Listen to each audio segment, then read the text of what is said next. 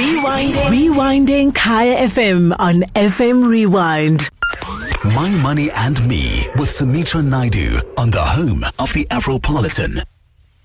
Right, so we get into it. Staying home requirements in response to COVID 19 have left most commercial tenants unable to use their spaces, which more often than not has resulted in significantly reduced or eliminated income. Similarly, many landlords are facing reduced rent um, with vacant space that cannot be filled, while certain operating expenses, taxes, and debt service obligations still must be covered. So, how then do you navigate this? How do you actually go into this period?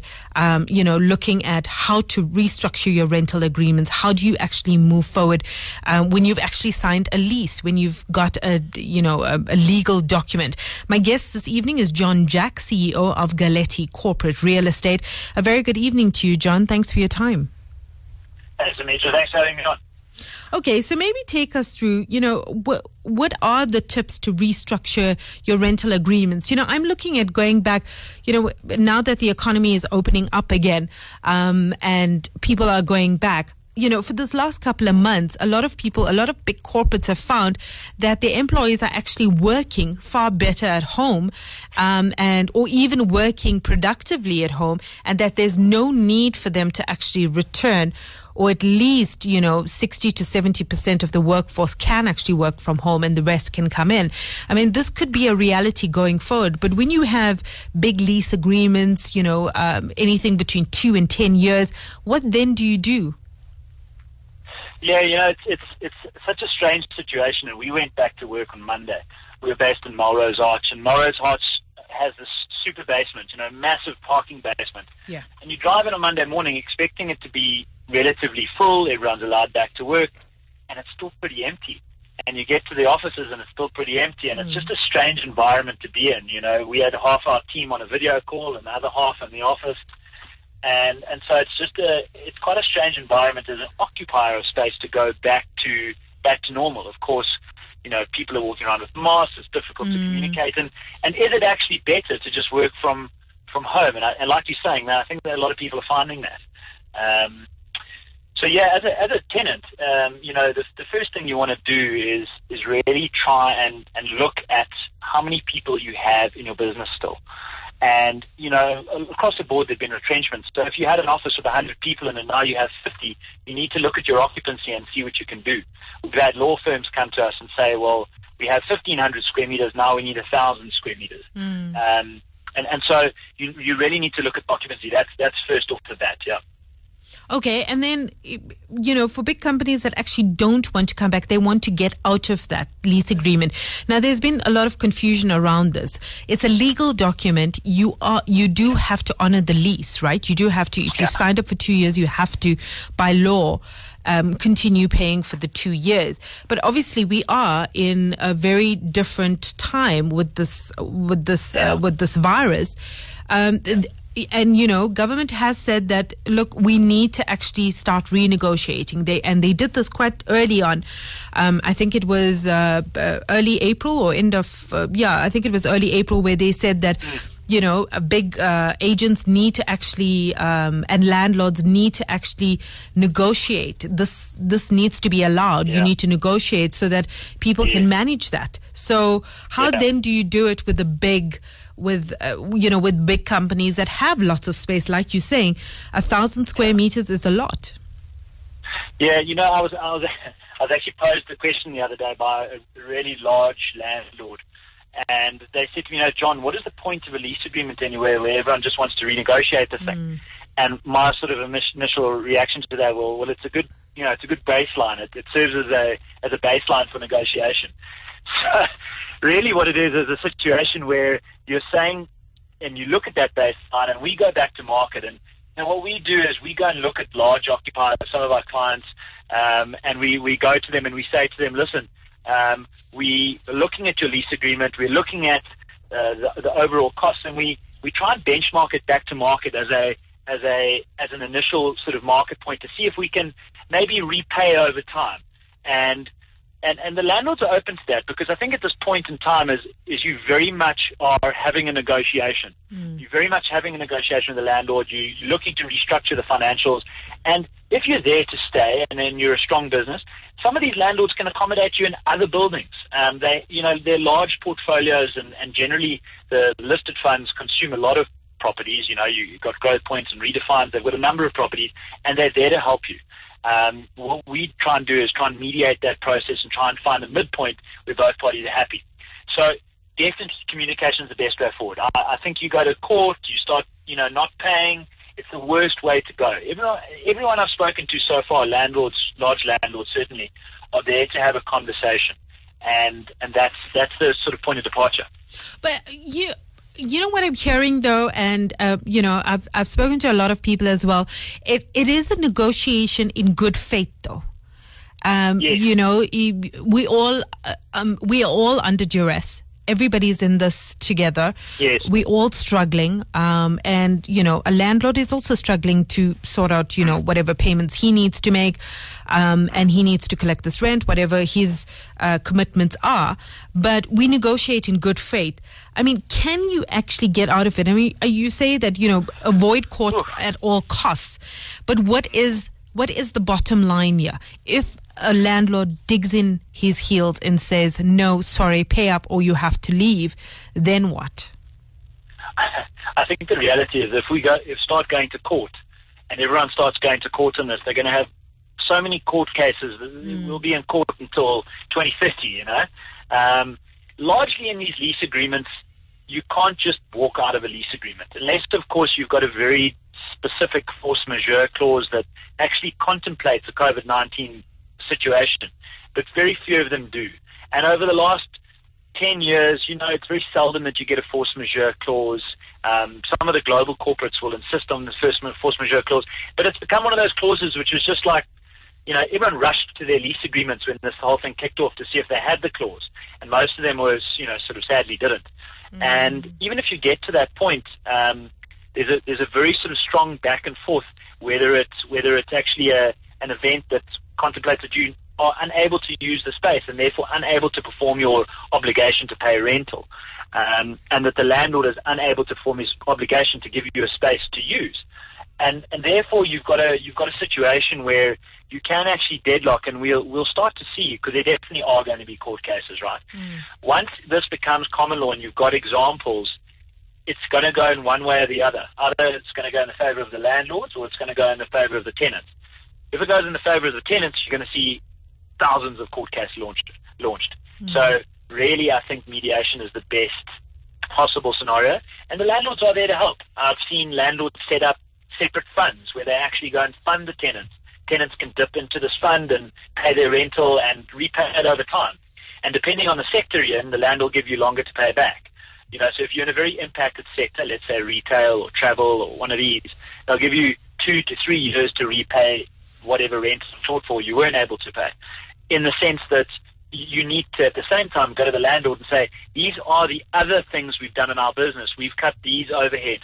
Perhaps you, there have been retrenchments. Perhaps there have been salary reductions or furloughs, for example, uh, that you have put into your business to try and reduce overheads, and then you've gone to the landlord. If the landlord's the first port of call and you're still trading as a business, you can imagine the, the sort of viewpoint of the landlord's going to be slightly more anemic to your to your cause. So it's all about what you've done. It's a, like you've said, everyone's got to work together to make this work. Okay. Um, but of course, now you see today, uh, the High Court came out declaring level three and four lockdown regulations invalid. And now cabinet has got to sit and you know contemplate what this ruling actually means for them. And you may see things turning around, and they've got to respond and change in the next two weeks. So a lot's going to happen. Um, yeah. Okay, so Jack, take me through this. You've mentioned a couple of things that we can do. We can look at, I mean, some landlords are, are, are putting away funds and helping their tenants. There's also the deferred payment method. What are some of the other things that you can uh, do as a business owner to negotiate with um, your landlord? Um, or, I mean, tell me what you are doing in mediation. I mean, what? I mean, you can also look at interest. You know, in in uh, you can actually ask, you know, for the interest not to be levied um, as you actually, you know, pay back slowly to make up for it. It may take you about six Yes. months to get back to normal. But take us through some of the other things that we need to look at in restructuring Sure. these leases. So the other thing you can do is commit to a longer lease, and generally at the beginning of a new lease, what the landlord would give you is a tenant incentive, you know, uh, some capex towards you fitting the premises out. They'd also give you a rent-free period, and you know, so all you do, what what you're doing is you're saying, listen, we'll commit now to a longer lease, and the landlord then gives you those incentives up front.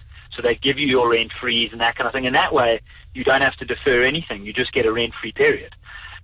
What you need to be very careful when you're doing that is where are you in relation to market? So let's say, for example, you're paying 100 Rand a square meter and market is now trading at 70 Rand a square meter. You've got to mm. look at comparable buildings. What you're paying is over, over market. So what you want to do is rebase to market and then extend. And what you can what you can start doing then is restructuring your lease based on a, a normalized sort of uh, rental payment. It, it involves various different models which we've built um, as a business uh, to actually look at that. You know, we've we've got these uh, systems which sort of capture the market around any building. So you, you're able to sort of picture the universe around that building, if you will. And you take those rentals and you start to say, hang on, but they're actually overpaying you. The market's re- actually come backward, and therefore signing a new rental at the rental that they're currently paying is not necessarily fair. Let's let's rebase that. And so that's one of the important ones that we're looking at at the moment, it's called a regear. Another thing that you have to consider is that the you know interest rates have come off well, certainly in the in the last couple of years, have come off sort of 250, 300 points, hmm. and that has meant that landlords' sort of debt repayments have come off a lot. So they have some absorption. They can absorb lower rentals to an extent. If they were to just continue receiving the same rental, they'd pay their bond off a lot shorter in a lot shorter period. But if they were to maintain their same investment criteria and maybe pass some of the benefit on to you, um, the argument from the landlord is always, well, if the interest rate went up, could we come to you for, you know, an increase in rental? And that obviously wouldn't be the case largely.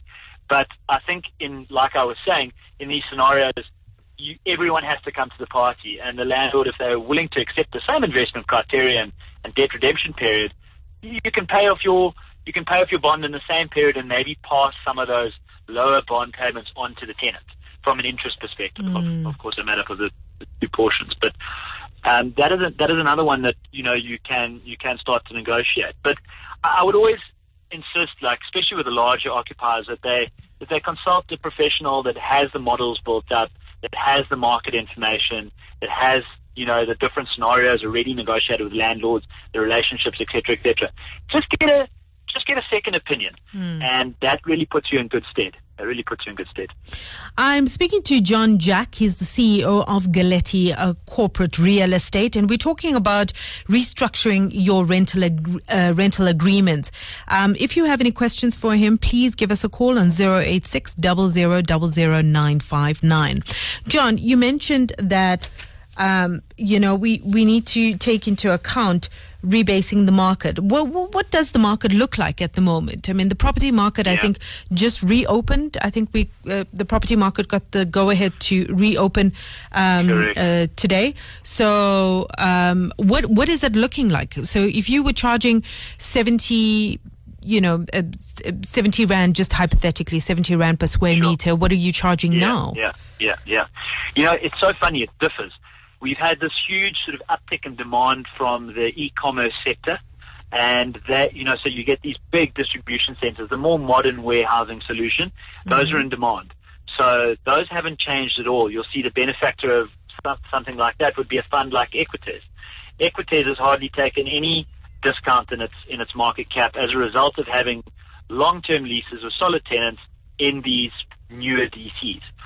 But then you get people who have a huge exposure to the office market. Yeah. Now, the office market has seen definitely a decline in demand, and therefore uh, landlords are, and this is what I mentioned earlier, is that you know banks are really popping this market up. If the banks were suddenly to say, "Sorry, guys, you need to balance out your your uh, your debt picture a little bit," you're going to see sales going into the market, and those are going to be at massively discounted prices. So, what would people rather do? Have a vacancy, or would they have a tenant in at a discounted rate? And now you start talking about a discounted rate, you're playing against the likes of a WeWork, uh, the Business Exchange, etc., etc., Spaces, Regus. These guys are all offering very flexible terms where they say, you know what, we'll put all the furniture in, we'll fit this office out beautifully, and we'll accept a one month lease from you. Yeah. And the landlords now have to play against that. On top of that, they're playing against the big corporates who are saying, well, we don't need 10,000 squares, we'll deal with 7,000 squares, and therefore put 3,000 square meters into the market at whatever we can get. And you've got the landlords are going to play against that at the same time. We're going to take that glut up. And so there is where you find the real impact of the market, and, and there is where you find um, people either being opportunistic. If it's the end of their rental term, they're going to either move or renew on far better terms.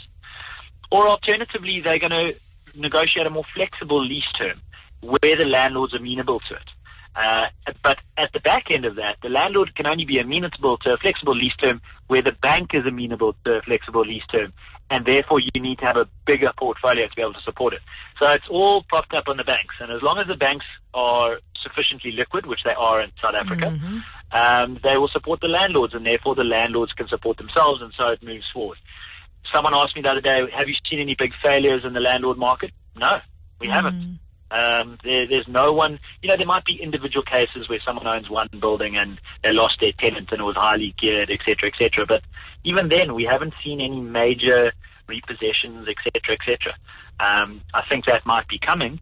I think that might be a 2021 story. But certainly at the moment, the market seems to be relatively stable. Um, but there are great deals out there for tenants. Uh, we know that. The guys from WeWork contacted us and said to us, they gave us an offering today where they said they want to offer 50% of normal rates into market. And that's going to be the reality. And I think the, the flexible workspace, the shared office providers are going to be big benefactors of the COVID story, um, unless the traditional landlords can offer something that matches them. How interesting. Very, very interesting indeed. I mean, you know, just look at the e-commerce uh, space that you're talking about. I mean, now they need space to actually stock up. I mean, I could see like Takealot or something buying up extra or taking up extra rental space just to store goods so that they can get it out to market faster. Um, but very interesting. Um, manufacturers. PPE manufacturers. Yeah, you know, yeah. they- they- huge demand. Mm. All of a sudden, they need. It's almost like you're seeing new industry propping up, and that will take up what you've lost in the traditional Yeah. space. John Yeah. Jack, I'm going to have to leave it there. Thank you so much for your insights this evening. John Jack is the CEO of Galetti Corporate Real Estate. My Money and Me with Sumitra Naidu on the home of the Afropolitan. Rewinding. Rewinding Kaya FM on FM Rewind. Visit kayafm.co.za for more.